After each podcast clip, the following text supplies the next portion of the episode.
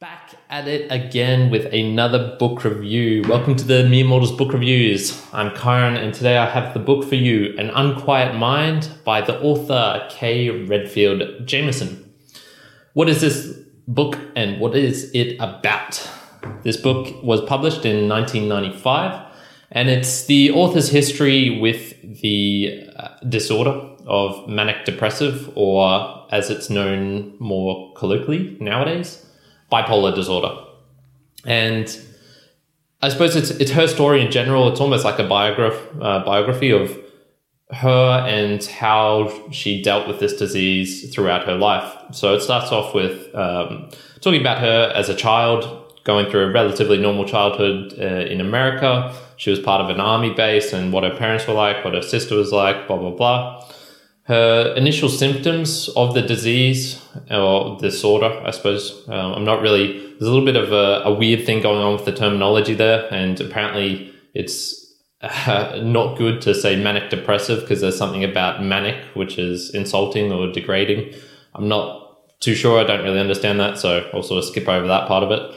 Uh, anywho, the initial symptoms she had as a, in getting into university and then her breakdown proper, I guess, where she really started to experience it and it was almost like it her gene switched on and it just onset onto her really rapidly.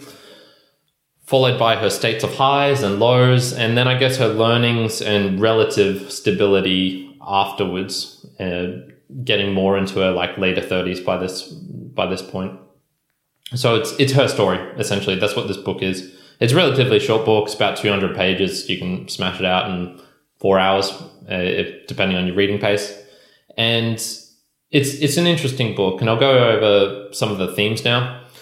It's definitely her personal testimony, but but, but but it also has parts of her scientific knowledge through it. So she was actually a doctor, and in her research. So, and she became very interested in the disease itself. So, she started to research it more and more. And this book has a lot of points during during the book of okay, this is what um, you know some symptoms you'll affect. There's some things to look out for. This is how you treat the disease, and it's it's just interesting, I suppose, to to see her personal testimony also mixed with her scientific knowledge she has some very interesting little tales throughout the book. One of these is when she was uh, on one of her very, very high points. And for those who don't actually know what manic depressive is, I'll, I'll sort of give a brief explanation. Basically, you'll have these periods of insane productivity, creativity, energy where you just want to go out, do things, get stuff done. I'm not going to sleep for three days straight, working on this project, whatever but these would then be tempered by these uh, depressive periods where it's impossible to get out of bed. You feel like a gloominess of life. You can't do anything. At least, so I've been told. I don't actually have it, so I don't have that subjective experience. But from reading the book, I have a brief understanding now.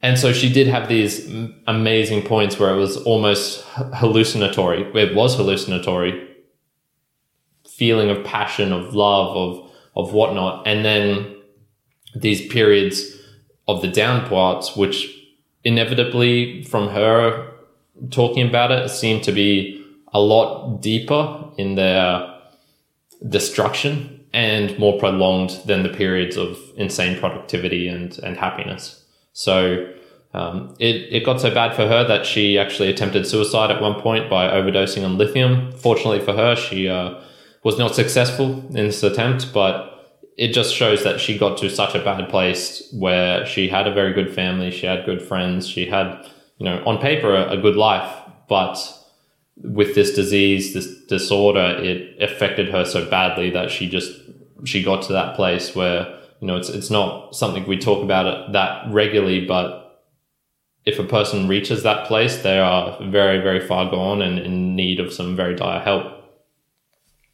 Another of the themes of the book was the public reception, and she sort of somewhat feared it. Uh, especially, you can see in the book where she was talking many, many times of how she would try and hide it from her friends and colleagues, and only tell those intimately connected with her, uh, especially if she was working in a hospital. You don't really want someone going treating patients when they themselves are subject to such highs and lows, and you're not going to get a consistent uh, output from them in terms of caring and, and medical treatments and whatnot. So she had to be very open with some people. And I guess with this book, and she talked more and more about it, and she's written a lot more books that uh, she just had to at some point come out and say, Look, I have this disease, I have this disorder, this is what it's like for me, this is my story. So, um, yeah, it was, it was just interesting, I guess, seeing that. And then also the pushback she did receive from some people where uh, she had these very negative moments or interactions with people who she thought were colleagues, who she thought were friends, but were very dismissive of of what she was going through and sort of treating it as if, oh, why don't you just suck it up and and not like you know not be a pussy? Why don't why would you how how could you ever think of attempting suicide? Like I'm so disappointed in you without that understanding of what was going on mentally and physically in her body. One thing she absolutely smashes, like repeatedly throughout the book, is the necessity of medications. And I can totally get on board with this. Uh, to treat uh, bipolar disorder, it's you use lithium, which is a basically a metal, and you you take um, I'm not sure how many pills a day or what the regimen is, but it it is treatable in the sense that it will stop the highest highest of the highs and the lowest of the lows and give a bit more stability. And that's why I mentioned relative stability at the start is that it doesn't fully take away what you experience. And there are also side effects which are quite negative and yeah make make the person drowsy make the person whatever. So uh, but for her she she absolutely nails this home. Like you need to take the medications. It doesn't matter if what like what the side effects are, in the sense that the the side effects just cannot compete in terms of worse of, of bad of bad outcomes as it going through one of those depressive periods where you become suicidal. Also, she mentioned psychotherapy, how that was very helpful for her and therapy in general, and the support of friends and family. She was very lucky. She had, uh, especially one point in the book where she her husband died of a heart attack, and it she was in a period of relative stability during this time, so she was able to get through that. But I think if she had been in a worse off place, not on her medications, not doing what she was supposed to be doing, that could have been the end of her because, um, yeah, it seems like that affected her very deeply and for a long time period as well, as you would imagine losing um, a loved one like that. Some of my own observations from the book. It's uh, yeah, very brave of the author. I have a lot of respect for her for telling her her story to the world, uh, a very intimate story, and uh, you know back in these days, I think it's it's hard to tell because I was only just born around then, but I think the the knowledge of what the bipolar disorder was and how it affects people and how it is a genetic disorder, not something that is controllable internally, like with free will, is was very different back then as to how it is now probably there's still some prejudice nowadays, but I, if I had to guess, I would say it's not as much as it was compared to say 20 years ago, and then you know even going back further, like 100 years, where mania was just being dis- prescribed in like only women, and it was being prescribed as like you know just something they should suck up and do. Whereas nowadays we have the knowledge that okay, no, it is a genetic thing. This is something that affects people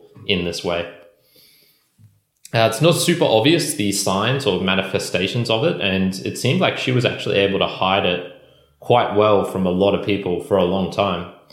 So it's it's just so so so interesting because it obviously she's written this book and it's such a big impact on her life. The it seemed like it was dictating her life for a long long period of time, but not a whole new lot of people knew about it as well. She was able to hide it from them. She was able to manage to get by which is really interesting because you'd think as a doctor you'd sort of need like a steady output, like a very relative calmness throughout. But she was saying saying how she would go through these super high periods where she would work for four days straight, get a whole lot of work done, and then nothing for like two weeks afterwards or something like that. So it seemed like the damage is more internal, uh, but there are signs that you can see as well for her. Uh, I don't think she's self harmed, but I believe that is a relatively common occurrence for people with bipolar disorder, as well as going on like making very irrational decisions, such as she got into, I think it was tens of thousands of dollars in debt by just excessive buying. And she's got a couple of stories in there how she'd go to a pharmacy and buy like 30 snake bite kits because she was so worried and she needed to like give this to every one of her friends. Uh, and at the same time, she was getting her medication uh, for the lithium. And the people at the, the desk were like, okay, we can sort of see what's going on here, you know? Uh, one of the observations that was, I suppose, most distressing for me was I found myself judging her quite harshly at times. And it, it was, uh, you know, I, I think it was like a combination of my own bullshit, internal, you know, messed up processes that I have and that we all seem to have. Uh, and I guess just at times she had like a little bit of a victim tone going on, as in like, you know, woe is me. Uh, I, looking back as a whole at the book, I, I feel that's pretty unfair to say, but I think at times that was my impression from it. But one of the things I just noticed was, you know, she was saying that she was doing these things, and I would be like, why are you doing that? Why? Uh, so she would, you know, treat her family really poorly. Her, her first husband, she was like very harsh and critical of during like the time period. And was like, why would you treat someone so badly? They're your friends and family. They're trying to help you. Why would you spend 30 grand you don't have on cars and furniture and bullshit? Why would you try and attempt suicide? Why would you blah, blah, blah? And so I, I just kept on like, I, I couldn't grasp that she really had no choice in this. Like there was no, there's no, not a whole lot of free will going around when she was going through this. And there's something I'm, I'm trying to, I guess, acknowledge myself in that I'm, I'm very judgmental a lot of times for, for particular things as well. It's not just for one thing. And especially when it's a person removed from myself, such as this author who I've never met. But I'm willing to be a bit more lenient for people I know personally and can see their struggles. And I'm like, oh, okay, yeah, you know, it's different for them. So uh, I think that's just a little a bit of a my own internal thing, and I think this book was good in pointing that out to me because I I just noticed at times like God, you're being so judgmental of this this poor lady, and you acknowledge yourself that there's not that much free will in the world to go around, and yet here you are saying like, you know what, she should have done better. So that was just a uh, a little bit of a, a, pointing out of my own bullshit, which was a, a, good a good little reflection for me personally to see. That being said, I found the book a little bit boring in in general. My intention of reading this book was I thought it would be more of the internal mind state of what it is like to feel depression because I'm just I'm very intrigued into that and I want to get a better idea of, of what it is like this book I found was more of her story, and uh, I wanted the internal story, not to know about her childhood, not to know about her decision to move to England and her lovers and, and all this other stuff. Like, yeah, I, I guess it, it helps out the story if that's what you're looking for, but that's not really what I was looking for in this book. So for me, it just didn't capture what I was looking for, which was what is the internal subjective experience the mind processes that go on. Whereas she's like, this is my life, blah, blah, blah. And, you know, that's fine, but it wasn't what I was looking for. So, you know, maybe I should try and look for more poetry or art. That's maybe where I'll find more of what I was looking for rather than a book like this. So, in summary, it's relatively short 200 pages, 210 pages, something like that. So, you can smash it out pretty quickly. Uh, and it is a biography, I would say. It's it treats it deals with the subject matter of the bipolar disorder, but I feel it was more of her story, and it was very interwoven into the story. But I felt it was like you know half biography, half about bipolar disorder, and I wanted a book only on depression. So I'm giving it five out of 10, a little bit of harsh, but it's just because it sort of didn't meet what I was looking for. Um, and then as far as the writing and stuff and her story, I, you know, it's interesting, but she's not someone who's done something super peculiar or some, something super spectacular. That being said, it's a good little data point for me to be like, okay, this is sort of what it might feel like to have bipolar disorder. So uh, the other thing was I just didn't connect with her as a person. We're very different. She's sort of like, you know, 20, 20 something years older than me, uh, probably 30 something actually. She lives in the United States. She has a very different personality than me. I just didn't connect with her as a person. So, you know, maybe if it was more of a, a story of like a, a young guy going through this, I'd, I'd be a bit more interested in him as a character.